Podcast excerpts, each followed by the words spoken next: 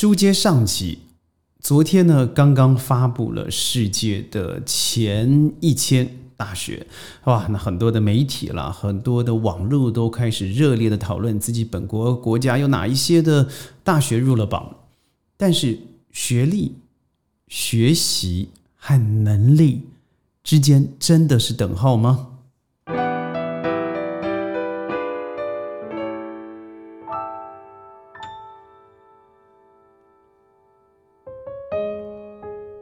欢迎加入今天的宣讲会，我是轩。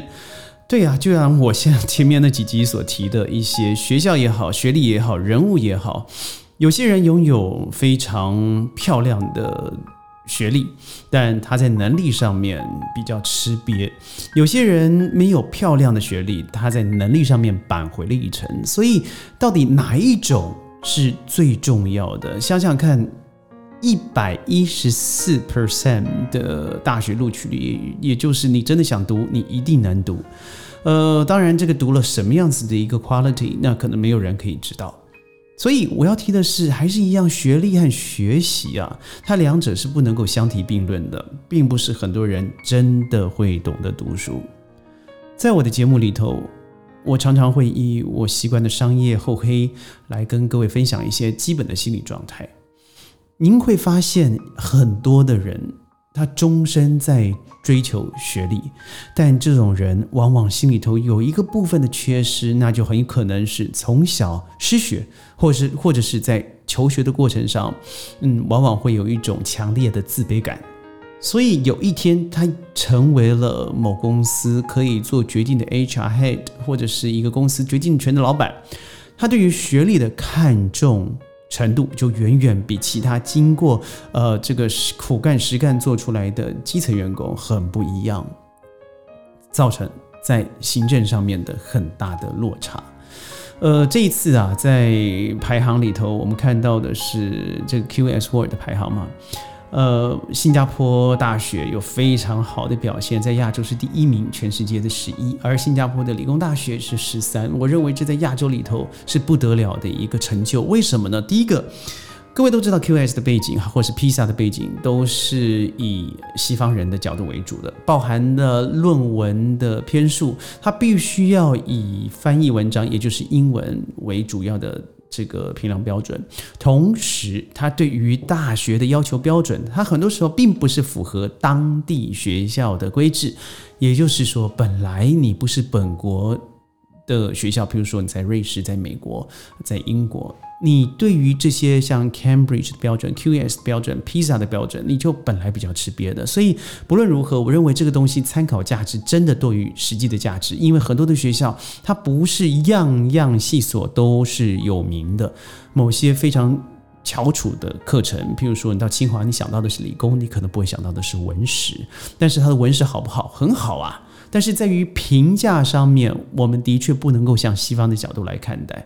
所以。我总是对于这种世界排名，不论是 Yale，不论是啊 Singapore University，或是香港大学，或者是京都大学，对我来讲并不是那么强烈的感受。我认为最重要的学习还是来自于这些人经过了学校教育以后，他成了什么样子。之前呢，我在新闻上面看到了一个呃拥有博士学历的学生，决定他要做的是卖鸡排。我实在不认为这有任何问题啊！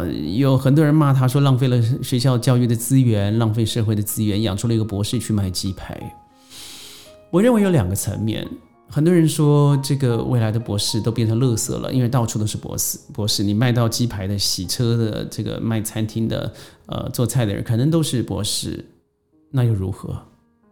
我意思是说，它不见得代表的是。他读了博士，他不能去做这些我们看似比较以功绩为主的事情，因为在博士的历程可能训练他很多的在计划、在管理、在生活经验上面，还有包括交际和口才上面的能力，我们不能否认。但只是他是不是需要鸡排？呃，需不需要博士才能卖鸡排？这个东西我认为不是等号，这是一个人的选择而已。所以至于。把它扩大的去强调他的学历去卖鸡排。第一个，我觉得你看低了鸡排，因为他实在不容易；第二个是，或许你看高了博士这个学历，他学习的过程里头可能不只有你所想象的专业。另外就是吴宝春先生，事实上我亲自见过见过吴先生，呃，他之前本来应该在台湾要开课嘛，但是因为他没有大学的学历毕业资格，而台湾无法录取，这对我来讲是非常可笑的。我的硕士也曾经遇到这样子的问题，就是呃，我们的系所要聘请一个非常知名的国际教练。但是因为他是拿 diploma，也就是文凭，他没有拿到博士的学位，所以他进不了我学校。而这一位，我不能说他是谁，他就是一个神殿殿堂级的教授人物，他在世界上已经得了大奖无数，很多很多地方求他都来不及了。所以我知道最后新加坡大学把他抢走了。再看看二零二一年，这个这个评分实际上是二零二二年了。新加坡大学果然，他拿到了十，在亚洲的排名第一，全世界的十亿。虽然他有很多地方，我不认为他是尽善尽美的啊，但我觉得他有很多地方是他做的非常开放。他不像在很多的亚洲国家，尤其内地国家，会以学历为最终的考量。这个实在看低了这个现在的社会教育，看低了我经验教育。那这些人真的只能保持着学历无用。你必须真的再烂都要拿到一个真的糟透了学校的学历，然后只要有这个学历，你就可以进入殿堂。但你想想看，有没有去有有一个最近发生的一件事情，叫做 degree inflation，就是学历的通膨案件。什么意思？你读大学学历啊，你要花越来越多的钱，但是它的价值越来越低，这就是我们的通膨嘛。现在不只是在亚洲，我甚至觉得美国早就如此了。呃，欧洲很多，包括英国学校，甚至就在我身旁。我的学生去就读不到半年，学校倒闭，然后叫他再付另外一笔钱到另外一个学校，而另外一个学校居然濒临倒闭。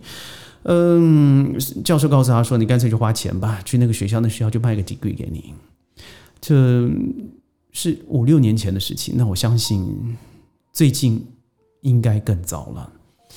当你拥有越高的学历的时候，我说你可能背负的社会观感期许会更高，但是你真的得到在这个学历里头给你的价值吗？有句话叫做 “thirty is the new twenty”，这句英文流行语里头最近有个新的诠释了。什么意思呢？就是三十岁的人，你现在做的居然是二十以前二十岁的人做的事情，而你现在所得的薪资也都只是呃以前人家在这个年纪所做的事情，一代代表不值钱了嘛。所以你所做的一切，可能都以前只要是二十岁就已经达到了，而你现在可能三十岁都还没办法。我觉得，如果我们一直想的是学历、学历、学历，那这个 thirty is the new twenty，它可能变成 forty is the new new new twenty。你四十岁的时候，可能还在等待以前二十岁就可以做到了事情。所以我刚才之前说了，PISA 的国际学生这个评价的方案。我觉得他的确有他一个还不错的和别人不一样的视角啊，因为他总共测试了七十四个国家的学校系统，但是不论他是怎么样的测试结果，我觉得还是自己的学生表现。呃，这一切还是来自于读书哦。如果你没有一个学习的习惯，空有学历。那这个学校的教育上，我不认为是成功的，因为它只在于你毕业的那个时候，你得到得得到了学历，也有可能是你的学习就因此而终止，甚至很多人即使在学校，他也没有完成学习。这我相信各位应该可以莞尔一笑。所以吧，我想回归到是不是应该读博士，这是我三级前面这些。这几个系列出演出来的、衍生出来的这个题目内容，也就是因为这一集这个问题，我到底应不应该读博？我认为应该回归到一个最现实的状况：你读博究竟是为了学习，还是只是为了在生命里头，你有机会在某个环节里头，可以和别人多一点的竞争能力。如果你觉得两者都有，去读。但我觉得两者之间你少了一个，你就必须要思考了，因为，呃，读了博士，它并不是只是一个一个门槛，它更是一个终身学习的小小的门票。所以，如果您觉得是你可以，你想要，而且你有这个时间，你有这个金钱，那去做。如果你认为我刚才所说的那两点，其中你缺了一个，那我认为。或许在社会上，你可以得到更多、更丰满的教育和实际的帮助。我是轩，每天在十分钟左右呢，我会分享一些世界大事，还有一些商业厚黑的心理学。